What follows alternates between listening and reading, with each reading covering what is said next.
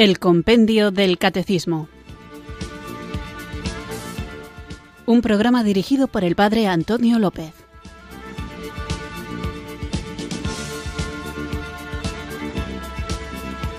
Muy buenas tardes, queridos oyentes de Radio María. Recibido un cariñoso saludo desde Irurzun, en Navarra, quienes sintonizáis una tarde más esta emisora de la Virgen, esta radio que cambia vidas, Radio María, para acudir fielmente a nuestra cita diaria con la formación católica en la que vamos creciendo, nos vamos enriqueciendo, vamos profundizando en aquello en lo que creemos, guiados por esta joya que es un libro maravilloso que espero que ya todos tengáis, que es el Compendio del Catecismo, en el que de una manera más compendiada, como su propio nombre indica, de una forma resumida pero no superficial, encontramos el contenido del Catecismo de la Iglesia Católica, que es una herramienta utilísima a la que todos podemos acudir siempre que tengamos alguna duda con respecto al contenido de nuestra fe o simplemente cuando queramos fundamentar aquello en lo que creemos con la enseñanza de la Iglesia, las citas bíblicas de las que es tan abundante el compendio del catecismo y las citas también de los santos padres. Así que nosotros, los creyentes católicos, no nos dejamos guiar por la opinión de un pastor o la opinión de un sacerdote, no nos fiamos simplemente de las opiniones, sino que estamos firmemente asentados sobre la base de la Iglesia, esa roca firme que representada por Pedro y que hoy es el Papa Francisco hace de pilar sobre el que se edifica este templo que es la Iglesia, que es también el cuerpo de Cristo del que nosotros somos miembros activos y que, animado por el Espíritu Santo, tiene la misión de dar vida al mundo. Así que vamos allá con nuestro programa de hoy, que, como ya viene siendo habitual, dedicaremos a la participación de vosotros, queridos oyentes de este espacio. Las consultas, los testimonios, las opiniones que podéis compartir, las podéis hacer en el teléfono de WhatsApp, solo para WhatsApp, 668-594-383, 668-594-383 o en el correo electrónico compendio arroba radiomaria.es. Antes de comenzar, siendo consciente yo de mi propia debilidad a la hora de dar respuesta a vuestras preguntas, pero confiando en la fuerza, en la capacidad renovadora que tiene el Espíritu Santo, vamos a comenzar juntos invocándolo en esta pequeña oración, porque siempre tenemos que comenzar orando para ponernos en presencia de Dios y para que esa presencia del Señor permanezca en nuestra vida. Así que, sin más dilación, vamos allá con la oración, invocando juntos el don de Dios.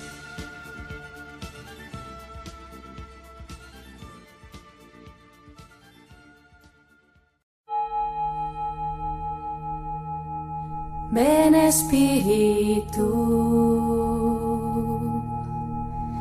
ven Espíritu, ven Espíritu.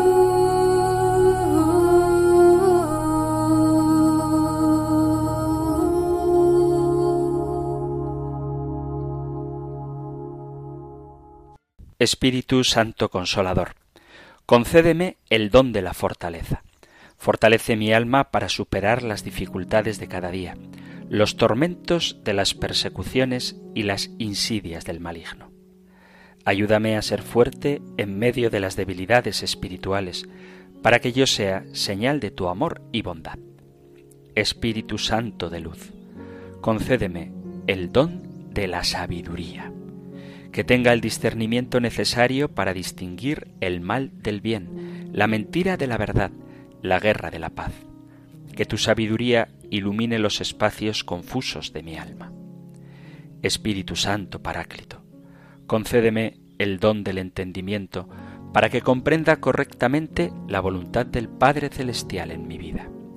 Ayúdame a entender al prójimo con amor, misericordia y paz. que comprenda con todo mi ser el amor de Cristo por mí y por la humanidad. Espíritu Santo, abogado celestial, concédeme el don de la ciencia, que iluminado por tu luz divina, comprenda correctamente los planes de Dios para mi vida y sea obediente a las enseñanzas divinas, y sea así una señal permanente de la misericordia del Maestro Jesús en el mundo. Espíritu Santo, consejero divino, concédeme el don del consejo. Ilumina mi entendimiento para que yo busque en Dios las respuestas a mis dudas e inquietudes humanas y espirituales. Pon en mis labios palabras que restablezcan la paz en el mundo y ayúdame a llevar siempre un consejo que devuelva a las almas afligidas la serenidad de Dios.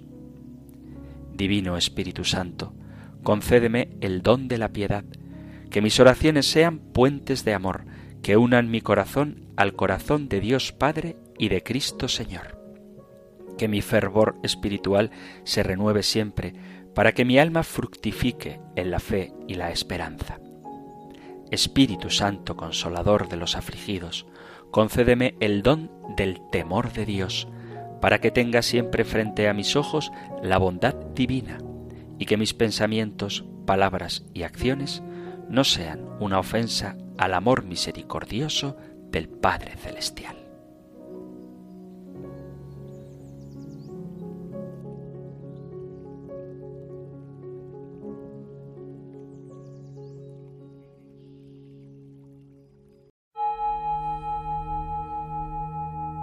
Ven Espíritu, ven Espíritu,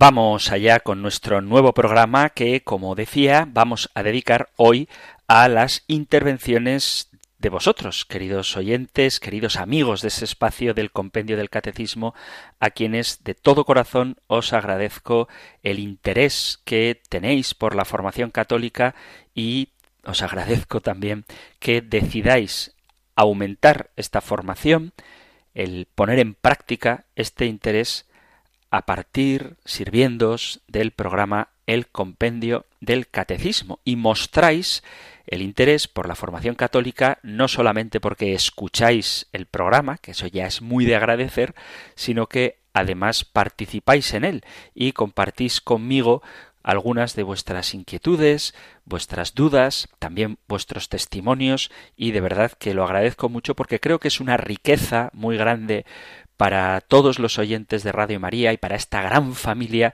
de Radio María el poder sentir cercanos a los oyentes y poder también de esta manera, aunque sea virtual, a través del correo electrónico o del WhatsApp, mantener una relación que afiance esta fraternidad de quienes nos sentimos hijos de María, porque somos hijos de la Iglesia, porque somos hijos de Dios Padre.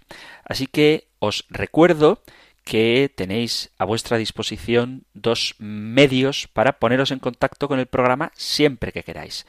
No todos los días es posible hacer llamadas en directo y cuando eso es posible, pues el espacio que se reserva para las llamadas es bastante breve y estoy seguro Así me consta de que hay personas que se quedan con ganas de participar en el programa. Pues bien, cuando no es posible hacerlo en directo, tenéis siempre que lo queráis dos medios para contactar con nosotros, con Radio María. Tenéis el correo electrónico compendio y el número de teléfono para WhatsApp 668 594 383.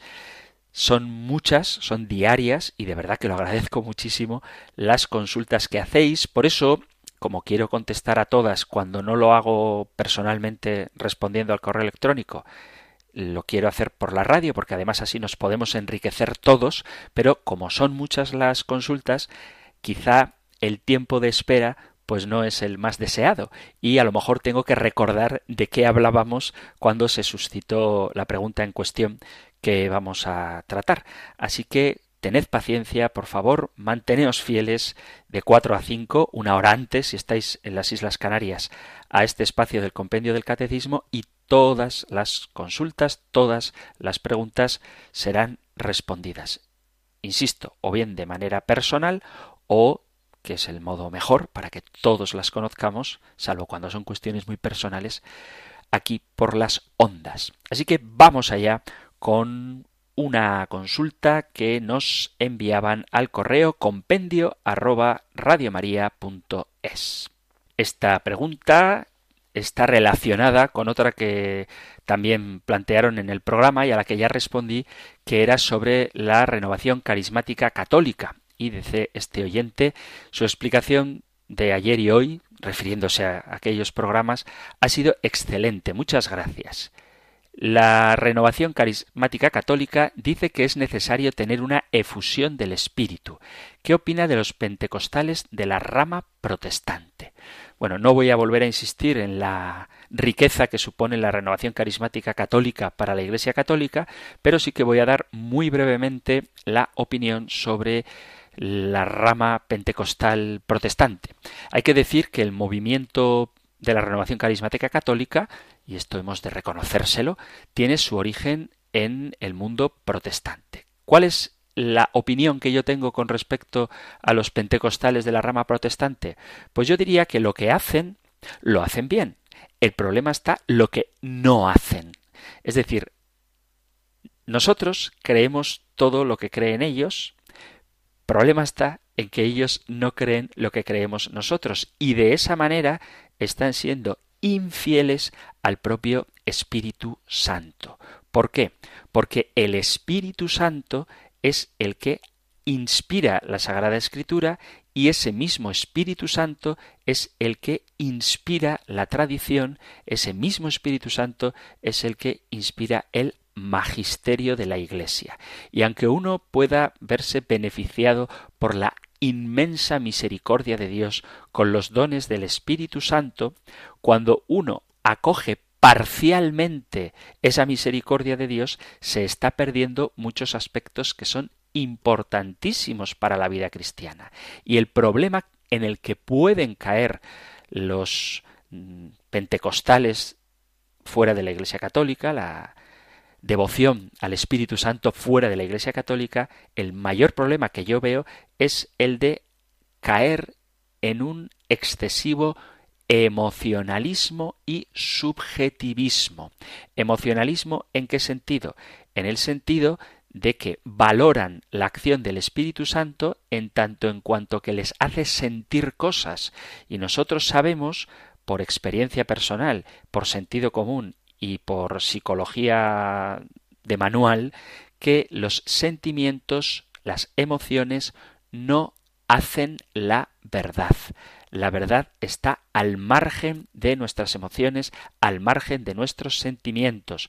Por poneros un ejemplo muy concreto, Jesús sabe que está cumpliendo la voluntad del Padre, sabe que está redimiendo a la humanidad, pero también sabe y siente la angustia, la tristeza, el abandono, la soledad que cumplir la voluntad del Padre para asumir en su propia carne todos nuestros pecados le acarrea.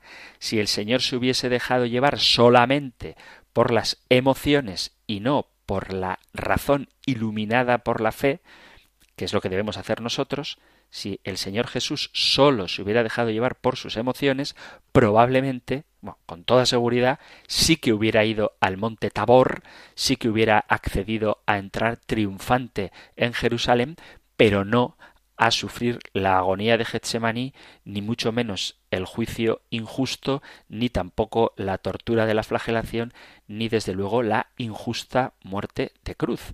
Entonces, cuando uno se deja llevar solamente por las emociones, cuando uno cree que solamente el Espíritu Santo está ahí, cuando te llena de un sentimiento de alegría o de gozo, si solamente crees en la presencia del Señor cuando te emocionas sensiblemente, estás limitando la acción objetiva de Dios.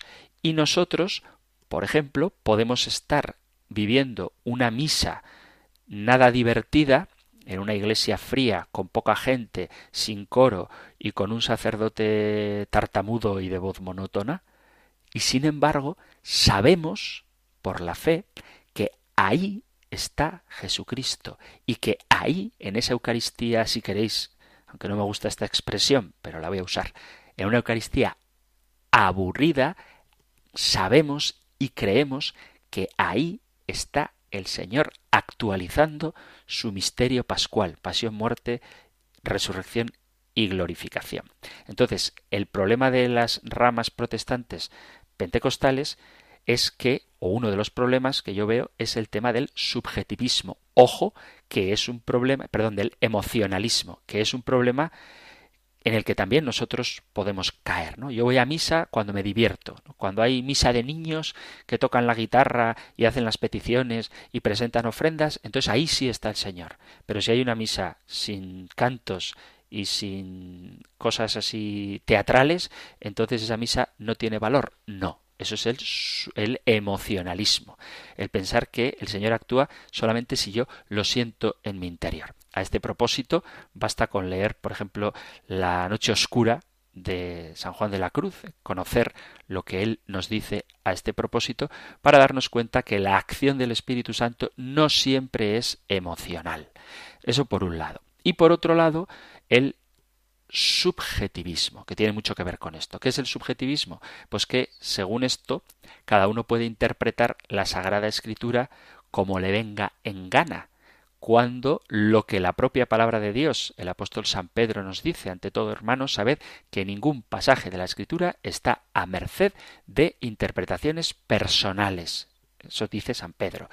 Y además, nosotros creemos que la Sagrada Escritura es fruto de la tradición de la Iglesia, no al revés. O sea, la pregunta es, ¿qué es primero? ¿La tradición o la Biblia? ¿La Iglesia o la Biblia? Un protestante te dirá que primero es la Biblia, pero eso no es cierto. Primero es la Iglesia. De hecho, la mayor parte del Nuevo Testamento son cartas dirigidas a comunidades cristianas que ya vivían su fe antes de que existiera el propio Nuevo Testamento. O sea, cuando San Pablo escribe a los tesalonicenses, que es el primer texto históricamente hablando, del Nuevo Testamento, ya existía una comunidad en Tesalónica con una serie de inquietudes particulares a las que San Pablo trata de dar respuesta. Y lo mismo podemos decir con todas las cartas. Y lo mismo podemos decir de los propios evangelios que están escritos para comunidades que ya creen en Jesucristo. Y por lo tanto, nosotros no podemos compararnos con el mundo protestante en tanto en cuanto que la interpretación que hacemos de la Sagrada Escritura y de la propia vida espiritual es no subjetiva, no personal, sino eclesial, siempre en consonancia con la tradición de la Iglesia. Entonces, la rama pentecostal protestante hace cosas muy buenas, la alabanza es una cosa muy buena, pero se cierran a la acción de ese mismo Espíritu Santo al que están invocando, porque es ese Espíritu Santo el que alimenta, da vida, vivifica, sostiene, fortalece y guía a la Iglesia católica. Entonces, hacen cosas buenas, muy buenas, pero no abrazan todo lo que Dios les quiere dar, al negar, por ejemplo, los sacramentos, el magisterio, la intercesión de los santos y la maternidad universal de María. Entonces, no son malos, son incompletos. Esta es mi opinión. Por lo tanto, quien acude a un grupo pentecostal protestante, que sepa que se está perdiendo cosas tan importantes, vuelvo a repetir, como por ejemplo la Eucaristía, cosas tan importantes como el magisterio, la tradición, la adecuada interpretación de la Sagrada Escritura y cosas tan importantes como la intercesión de los santos. Y creo que una vida cristiana sin esto es difícilmente completa. Si bien es verdad que el Espíritu Santo puede actuar como Él quiera, también es cierto que el modo ordinario es hacerlo en su iglesia. Vamos allá con otra consulta, otra pregunta que nos hace una oyente. Dice así, Buenas, soy una oyente ocasional de su programa. El otro día, cuando hablaba de la pasión, me vino una idea a la cabeza. Sé que es errónea, pero me gustaría saber por qué. Mi argumentación es la siguiente. Dios Padre envió a su Hijo al mundo para que muriera por nosotros para abrirnos las puertas del cielo. Era la voluntad de Dios redimirnos de ese modo. Anás, Caifás, Judas, Herodes estaban cumpliendo la voluntad de Dios y eran actores necesarios dentro de su plan de salvación. Por tanto, Anás, Caifás, Judas, Herodes, ¿son santos? Sé que la respuesta es no, pero no sé por qué. Muy interesante esta pregunta. Efectivamente, Herodes, Anás, Caifás y Judas no podemos decir que sean santos, aunque hayan cumplido el plan de Dios. Es un tema del que tendremos ocasión de hablar un poquito más adelante cuando tratemos la libertad del hombre. Pero el hecho de que Dios sea capaz de sacar bien de cosas malas no convierte a los que hacen cosas malas en buenos. De hecho, las palabras que tiene Jesús, por ejemplo, con Judas, hay de aquel que entrega al Hijo del Hombre más le valiera no haber nacido, eso lo dice Jesús en el Evangelio de San Mateo, capítulo 26, versículo 24, el Hijo del Hombre se va según está escrito de él, pero hay de aquel que entrega al Hijo del Hombre más le valiera no haber nacido. Pues en esta expresión Jesús deja claro que no está contento con la traición de Judas. Entonces, el hombre actúa libremente y la intención no es cumplir la voluntad de Dios. La intención es cumplir la voluntad propia. Otra cosa es que Dios sea capaz de sacar bien de los males y aquí está su soberanía y su infinita misericordia que se expresa cuando, a pesar de los desastres que nosotros podemos cometer, Él es capaz de sacar, por ejemplo, de algo tan perverso como el asesinato del Hijo de Dios, nuestra redención. Entonces el plan de Dios no anula la libertad del hombre. Si alguien te hace daño y luego tú eres capaz de transformar ese dolor en una ocasión para hacer el bien o para ser mejor, eso no significa que quien te haya hecho daño te haya hecho bien, porque la intención de Judas era traicionar a Jesús, la intención de Herodes era burlarse de Jesús, la intención de Pilato era quedar bien con el emperador, la intención de los enemigos de Jesús era condenarle, no salvarle. Entonces, repito, el hecho de que Dios tenga poder y misericordia sobreabundante para transformar el mal en bien, no significa que los malos sean buenos, porque la intención de estos es alejarse del plan de Dios, en este caso, condenar a Jesús. Pongo un ejemplo, si queréis, un poco tonto, pero es el que se me ocurre. Imaginaos que en una guerra un país enemigo, un pueblo enemigo, bombardea otra región y resulta que cuando cae la bomba y crea un agujero enorme, se descubre que había una mina de diamantes, por ejemplo, gracias a esa bomba. Y gracias a ese hallazgo el pueblo que iba a ser bombardeado pues resulta que se hace un pueblo muy rico porque gracias a la bomba que se tiró se abrió un boquete y se descubrió que debajo había una mina de diamantes. Bien, eso es un mal que se convierte en un bien, pero el tirar la bomba, el que tira la bomba, no creo que le hagan una estatua o le den el título de hijo honorífico del pueblo, porque su intención no era descubrir la mina de diamantes, sino aniquilar el pueblo. Bueno, pues algo muy parecido, perdonad que a veces los ejemplos son como muy simples, pero creo que son ilustrativos. Algo parecido ocurre. Los enemigos de Dios quieren hacer daño al plan salvífico de Dios, pero Dios se sirve de su mala intención para obrar un bien muchísimo mayor. Y en este sentido, los que participan, como dice la oyente, como actores de la pasión de Cristo, el hecho de que sean necesarios para que ésta se cumpliera no les convierte ni mucho menos en santos, porque su intención no era precisamente hacer la voluntad de Dios, sino todo lo contrario. Continuamos aquí en Radio María escuchando el programa, el compendio del catecismo, hoy dedicado a las preguntas, bueno, a las intervenciones de los oyentes que podéis enviar al correo electrónico compendio arroba o al número de teléfono para WhatsApp, solo para WhatsApp, 668 594 383. Cuando digo lo de solo para WhatsApp, lo digo porque no se atienden llamadas en ese número de teléfono. Sí que podéis dejar un mensaje de audio o un texto escrito, pero no se puede llamar a ese número, es solo para WhatsApp.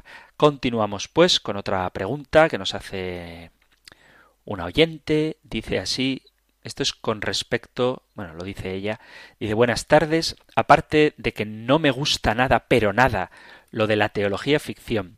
Con respecto a la hipotética pregunta de hoy, la pregunta era si cambiaría nuestra fe en caso de que apareciese el cuerpo difunto de alguien que se demostrara que es Jesús de Nazaret. Entonces dice, yo haría la siguiente objeción. La ciencia prueba de manera irrefutable que el pan y el vino de la Santa Misa siguen siendo pan y vino después de la consagración. ¿Cambia eso su fe? Saludos cordiales. Está bien la objeción, pero, bueno, dos cosas. En primer lugar, lo de la teología ficción. Está fenomenal que no te guste la teología ficción. A mí tampoco me gusta en el sentido de que nosotros no tenemos que plantearnos lo que hubiera pasado si. Eso es la teología ficción. ¿no? ¿Qué, ¿Qué sería de nosotros si Jesús hubiera venido a la tierra en vez de nacer de una virgen, directamente del cielo ya como un hombre maduro. ¿Qué hubiera pasado? ¿Cómo cambiaría nuestra fe si esto fuera así? Bueno, efectivamente, efectivamente, la teología ficción pues no me gusta mucho, pero sí que es verdad que a veces, por contraste, nos puede ayudar a aclarar las cuestiones de fe. Por ejemplo, lo que acabo de decir, si Jesús en vez de encarnarse hubiera descendido del cielo ya como un hombre maduro, pues eso serviría para explicar el realismo de la encarnación, cómo verdaderamente Dios se ha hecho hombre y el único modo en el que los hombres nacemos plenamente hombres es cuando lo hacemos de una mujer, como es el caso de Jesús, que nació de Santa María Virgen. Entonces, ¿tiene sentido plantearse qué hubiera pasado si? En sentido estricto no, pero por contraste nos sirve para comprender la importancia de aquello en lo que creemos. ¿Cuál es la diferencia entre lo que la ciencia nos puede decir a propósito del pan y el vino consagrados que tienen la misma composición química que el pan y el vino sin consagrar? Esto es un sacramento, un misterio que desde la filosofía tratamos de comprender, por ejemplo, con la transustanciación. Pero es un concepto filosófico. Sin embargo, la resurrección de Cristo no la entendemos únicamente desde los conceptos religiosos o filosóficos o metafísicos, sino que la resurrección de Cristo es un acontecimiento histórico, no es algo sacramental, es algo que ha ocurrido históricamente y por lo tanto ha dejado huellas en la historia, tanto en el testimonio de los testigos como en la propia transformación de la vida de los apóstoles y de los primeros cristianos en general, como en el sepulcro vacío como en hallazgos arqueológicos que verifican, que ratifican, que se pueden comprobar, como se puede comprobar cualquier otro acontecimiento histórico, su veracidad. Por eso, aunque es verdad que la teología ficción puede hacernos perdernos en ideas vagas que quizá no conducen a nada, es bueno como recurso para profundizar en lo que nosotros creemos. Y esto lo hacemos por contraste.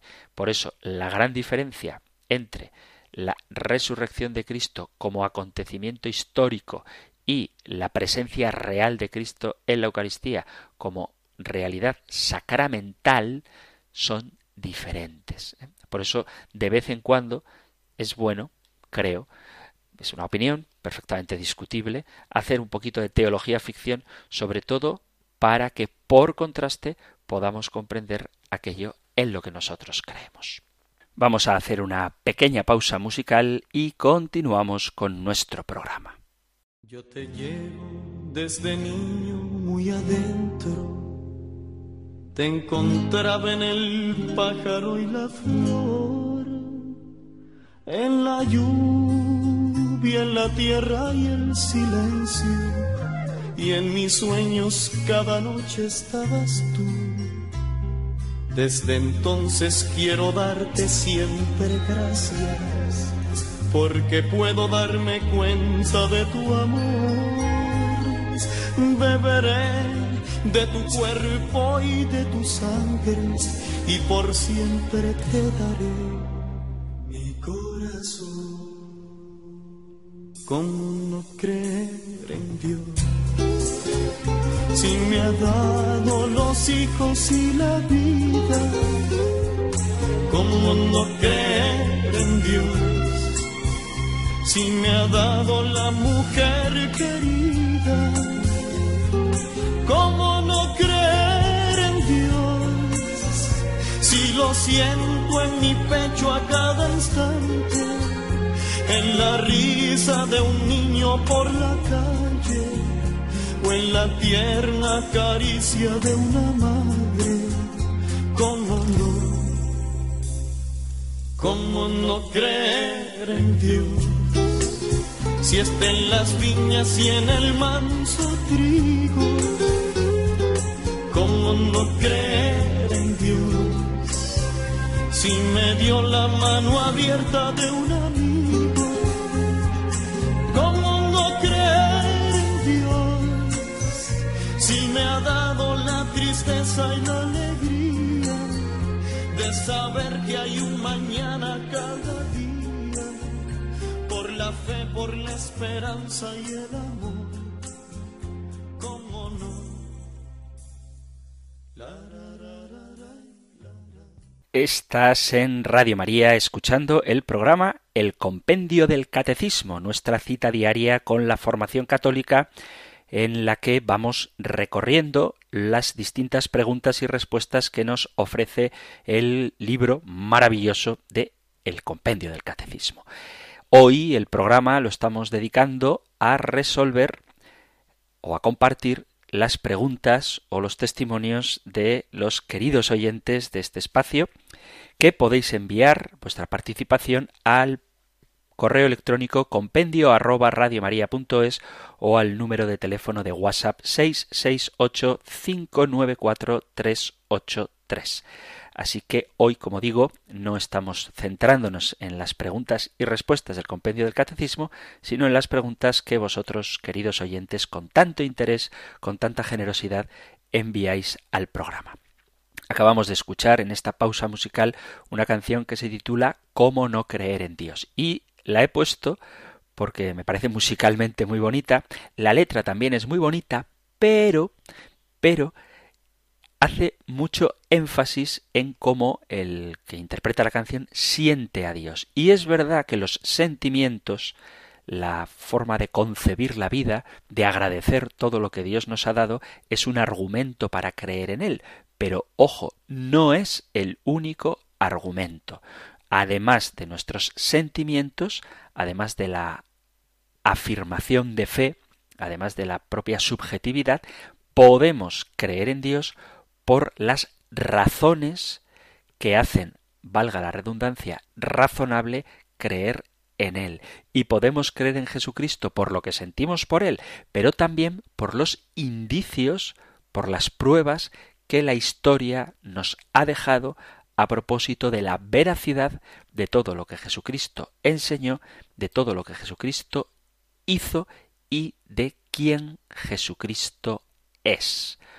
Por eso pongo esta canción, para aprovechar a decir que efectivamente lo que sentimos nos habla de Dios, lo que nuestro corazón experimenta es una sensación que nos confirma la existencia de Dios, pero además nuestra razón, nuestro intelecto, nuestro modo de pensar, nos indica también y nos muestra también que Dios existe. Y no solo existe, sino que además se ha revelado y se ha manifestado y nos ha marcado un camino para poder entrar en comunión con Él. Vamos pues con otra pregunta que llega también al correo electrónico compendio arroba Dice así otra oyente Buenas tardes, Padre Antonio. Ante todo agradecer por sus explicaciones y claridad con que habla. Intento seguirle siempre que me es posible. Estoy de acuerdo con usted en que si Cristo no hubiera resucitado, nuestra fe, nuestra esperanza, carecería de sentido. Seguiríamos a una persona igual a nosotros, no a un Dios. Por otro lado, preguntarle si considera correcto que en un funeral se diga que el difunto está en la casa del Padre, en su presencia, que su alma descansa en la paz del Señor, que está allí intercediendo por sus familiares y amigos y esperando a encontrarse con ellos. En fin, ese tipo de afirmaciones que da por hecho que está en el cielo. Últimamente este tipo de afirmaciones se hacen en muchos funerales y a bastantes personas nos crea confusión. Ojalá sea así, pero afirmar esto, al afirmar esto, negamos la existencia del purgatorio y del infierno, que a la vez, si no me equivoco, son verdades de fe, y también, por otra parte, no animan a intentar mejorar durante el tiempo que permanecemos en esta vida terrenal. La verdad es que me apasionan estos puntos que está tocando porque nos jugamos todo en esta vida y creo que mientras existimos en esta vida tenemos tiempo de, no sé si es correcta la expresión, merecer. Espero su respuesta con gran interés. Dios le bendiga y anime siempre a seguir en este programa con tanto entusiasmo como lo hace. Pues muchísimas gracias por tu correo y por la opinión sobre el programa. Bendito sea Dios y ojalá que ayude a mucha gente. Con respecto a lo de que no siempre puedes escuchar el programa, te animo a ti, querida oyente, y a todos los que ocasionalmente sintonizáis Radio María de 4 a 5, a que si os resulta de interés y por las circunstancias que sea no podéis escuchar el programa cada día, que acudáis a la página web de Radio María o a la aplicación del teléfono móvil donde podéis, además de escuchar Radio María en directo, podéis también acudir al podcast de este programa y de la mayoría de los programas de Radio María, incluidos los compendios del catecismo anteriores y aquellos que otros sacerdotes antes que yo también presentaron. Con respecto a lo que preguntas de si es correcto dar por hecho que el difunto ya está en el cielo, la respuesta es que no no es correcto. De hecho, si estáis atentos cuando acudís a un funeral, no a lo que el sacerdote dice de motu propio, sino a lo que el sacerdote lee del misal, la mayor parte de las oraciones están dirigidas a Dios para pedir la salvación de ese difunto, para pedir que le acoja en el cielo, para pedir que le perdone los pecados. Cuando nosotros ofrecemos la misa por un difunto, es porque no damos por seguro que ya esté en el cielo, puesto que si ya está en el cielo, no necesita nuestra oración, puesto que posee ya la plenitud de la vida en la presencia de Dios. Pero no sabemos cuando esto ocurre. Y de hecho dice la escritura que nada impuro entrará en la presencia del Señor. Y por tanto, si nada impuro puede entrar en la presencia del Señor y todos nosotros estamos cargados de pecados, que quizá no estén del todo purificados en el momento de haber muerto, como dice el oyente, hay un periodo de purificación al que nosotros llamamos purgatorio. Y lo que hacemos es ofrecer la Santa Misa para que esa persona que ha fallecido se vea purificada de sus pecados y entonces sí pueda entrar a la presencia del Señor. Yo comprendo que muchos sacerdotes a la hora de predicar para transmitir consuelo a las familias que sufren por la pérdida de un ser querido, tratan de alumbrar la esperanza con la vida eterna. Pero la vida eterna es algo que si estás en el purgatorio tienes garantizado, pero no sabes exactamente cuándo. Y por eso no es correcto dar por hecho que ya está en el cielo. Así que cuando recemos, iluminemos, dirijamos la mirada de la gente que estamos dando el pésame hacia el paraíso, hacia el cielo, pero sin quitar de la vista el hecho de que con toda seguridad necesita ser purificado. Y por eso no es correcto decir esto. Lo que hacemos en la Santa Misa es precisamente pedir que el Señor le lleve al cielo. Y ciertamente hablaremos de ello cuando corresponda. El purgatorio y el infierno son posibilidades que nos aguardan después de esta vida. Ojo, que quede claro, el purgatorio significa cielo seguro. ¿eh? Las benditas almas del purgatorio son benditas porque ya están salvadas, si bien es cierto que previamente necesitan un periodo, un tiempo, entre comillas, de purificación. Así que a rezar por nuestros difuntos para que vayan a la presencia del Señor y se vean purificados de los pecados que creo que todos tenemos. Así que no hay que tener reparo en pedir por ellos y en no dar por supuesta su salvación, porque es una pena que esté un alma en el purgatorio padeciendo ese tiempo de purificación, mientras nosotros nos olvidamos de rezar por él porque damos por hecho que ya está en el cielo. Y eso tiene que ser, hablando humanamente, pues una sensación de, oye, que estoy aquí, no dejéis de rezar por mí, que todavía necesito vuestras oraciones para ser purificado. Vamos allá con otra de las preguntas que nos envía un oyente, también al correo electrónico compendio arroba dice Hola, buenas tardes, Pater. En primer lugar, agradecerle su gran labor para explicarnos los conceptos básicos de nuestra índole cristiana y comprender muchas cuestiones de las que no tenemos formación. Hoy quisiera preguntarle por las órdenes seglares que trabajan en nuestras comunidades cristianas y a qué se dedican o cómo colaboran.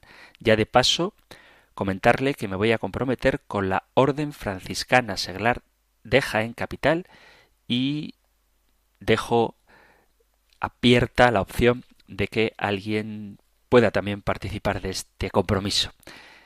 Esa decisión la tomé porque los franciscanos seglares somos laicos que vivimos el Evangelio en nuestra vida normal y cotidiana como la de cualquier persona, en la familia, en el trabajo, con los amigos, en definitiva, con quienes nos rodean. Pero no lo hacemos solos, sino que junto a Dios nos acompañan los franciscanos menores conventuales, capuchinos, clarisas y el resto de la Iglesia Universal. Para ello intentamos una transformación interior para intentar ser mejores personas, dar testimonio de Jesús viviendo el Evangelio con nuestros actos, colaborando en parroquias, en ONGs como Cáritas, visitando enfermos o personas en soledad y protegiendo a los animales y a la naturaleza, la casa común. En resumen, acoger al prójimo como si fuera el mismo Jesús, ser instrumentos de su paz, portadores de esperanza, de la resurrección y mensajeros de la perfecta alegría de quien se sabe Hijo de Dios, y con gran amor hacia nuestra Madre María. Muchas gracias, don Antonio, rezaré por usted, como bien sé que también lo hace por mí. Paz y bien. Pues muchísimas gracias, Fran, por tu mensaje y es una cosa muy bonita esto de las órdenes terciarias o las órdenes seglares y dice el oyente que quiere fomentar la orden franciscana seglar de Jaén Capital. Bueno, si alguien estuviera interesado en esto, pues le animo a que me escriba al correo compendio arroba radiomaria.es y ya le pongo en contacto con la orden franciscana seglar de Jaén Capital. Las órdenes terciarias son una riqueza en la Iglesia porque suponen el compromiso de algunos laicos que, queriendo vivir el carisma propio de una orden religiosa desde su vida seglar, se comprometen con ese carisma. Y esto digo que es algo muy bonito.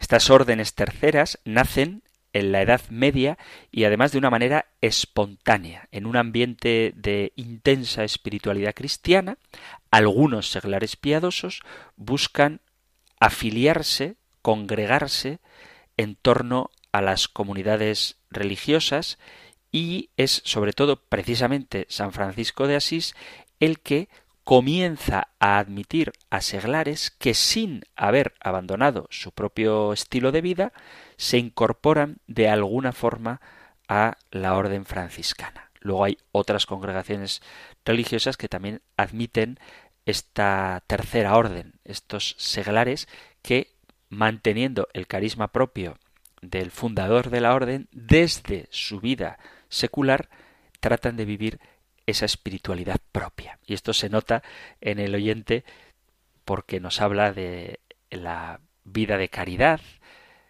y el cuidado a la naturaleza y a la casa común y esa despedida de paz y bien tan propia de los franciscanos.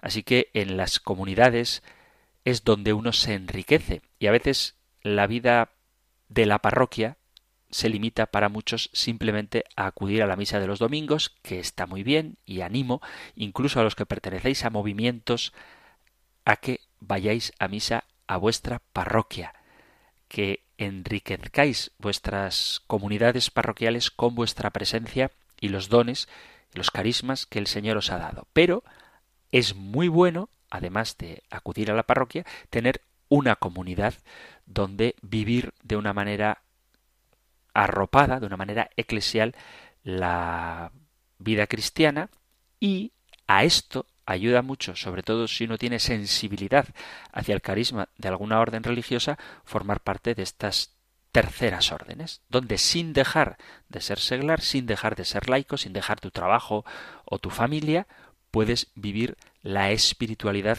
en este caso, de San Francisco de Asís.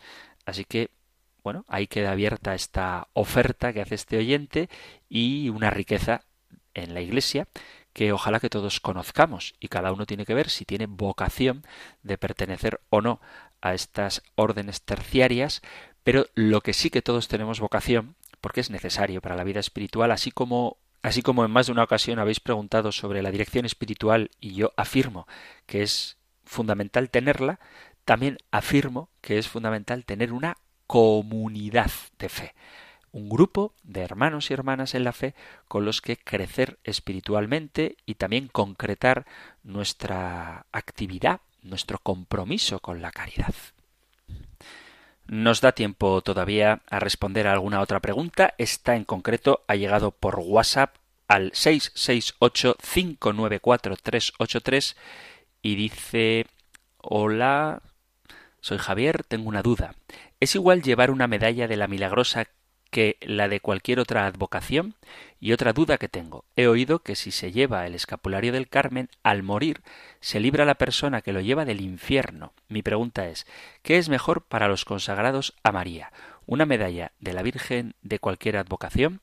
¿Es necesario que sea de la milagrosa o es mejor llevar el escapulario o medalla escapulario?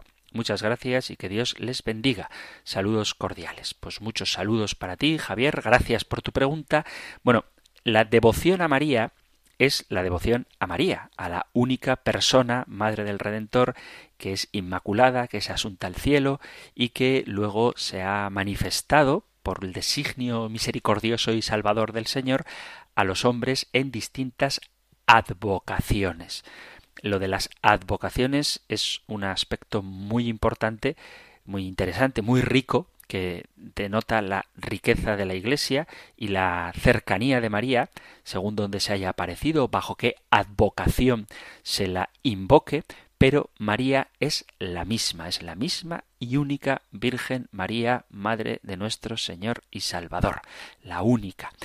Otro día, si no lo he hecho ya, que ya no me acuerdo, hablaremos, si queréis, de las advocaciones. Pero a propósito de es mejor llevar una que otra, la respuesta es que María es la misma. Si bien es cierto, y aquí está el matiz, que la Iglesia, la Santa Madre Iglesia, a algunas advocaciones de la Virgen María les concede ciertos privilegios. Y en este sentido, la devoción a una u otra advocación mariana sí que acentúa algunas de las gracias con que la Iglesia ha beneficiado a, como digo, ciertas advocaciones. Pero la Virgen María es la misma y nosotros no ponemos la confianza en la medallita o en el escapulario, sino en la única Virgen María que intercede por nosotros.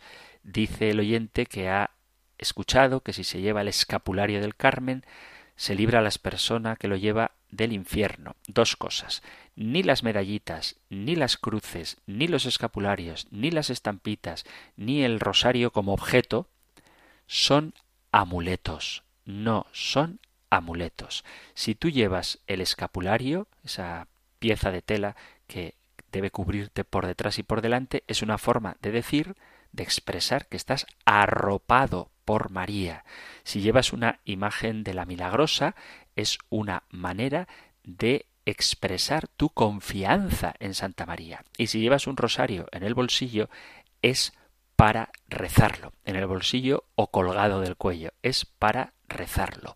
No son amuletos para rezarlo o en el peor de los casos para tener siempre presente la protección de María, pero no son amuletos. Cuidado con convertir la religión en superstición. Esto es un peligro muy real del que tenemos que estar precavidos. Los creyentes, los cristianos, no creemos en los amuletos, sino en objetos que nos recuerdan la presencia del Señor, objetos que nos evocan que Cristo está con nosotros todos los días hasta el fin del mundo cosas que podemos utilizar para tener la presencia del Señor o la presencia de la Virgen o la presencia de tu santo favorito, pero no tienen poder en sí mismos, no, son amuletos.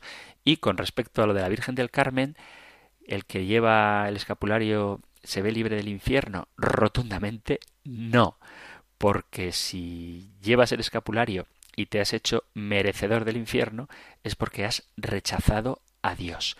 Lo que sí que tiene el escapulario como privilegio que la Iglesia ha concedido a esta advocación es la liberación del purgatorio, que no es lo mismo que el infierno. Esto ha salido hace unos minutos. El purgatorio es salvación. Si vas al purgatorio estás salvado, pero necesitas un período de purificación y si llevas el escapulario de la Virgen del Carmen, cuentas con la mediación de la abogada nuestra, Santa María, para que ella te ayude a salir del purgatorio. Pero el que va al infierno es porque rechaza a Dios y rechaza también la mediación de Santa María. Así que ¿Es lo mismo llevar una medalla que otra?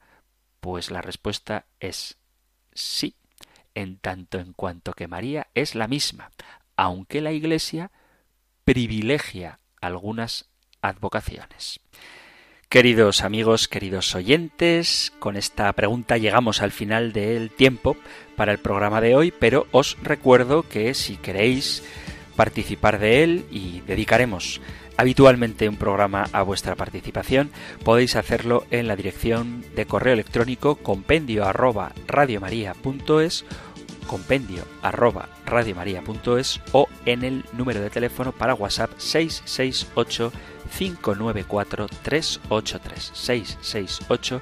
668-594-383. Sé que quedan muchas preguntas ahí en la bandeja de entrada y ojalá que vaya creciendo esa bandeja de entrada porque eso significa que estáis muy interesados en conocer el contenido de la fe y que no os gusta quedaros con las dudas. Y os repito que no hay pregunta tonta. Cualquier consulta que queráis hacer, yo, en la medida de mis capacidades, trataré de responderla con muchísimo gusto. Y así, con muchísimo gusto, os comparto, os imparto la bendición del Señor según la Sagrada Escritura en el capítulo sexto del libro de los números. El Señor te bendiga y te proteja, el Señor ilumine su rostro sobre ti y te conceda su favor, el Señor te muestre su rostro y te conceda la paz. Muchísimas gracias por estar ahí, gracias por escuchar el compendio del catecismo y si queréis volveremos a encontrarnos en un próximo programa. Un fuerte abrazo.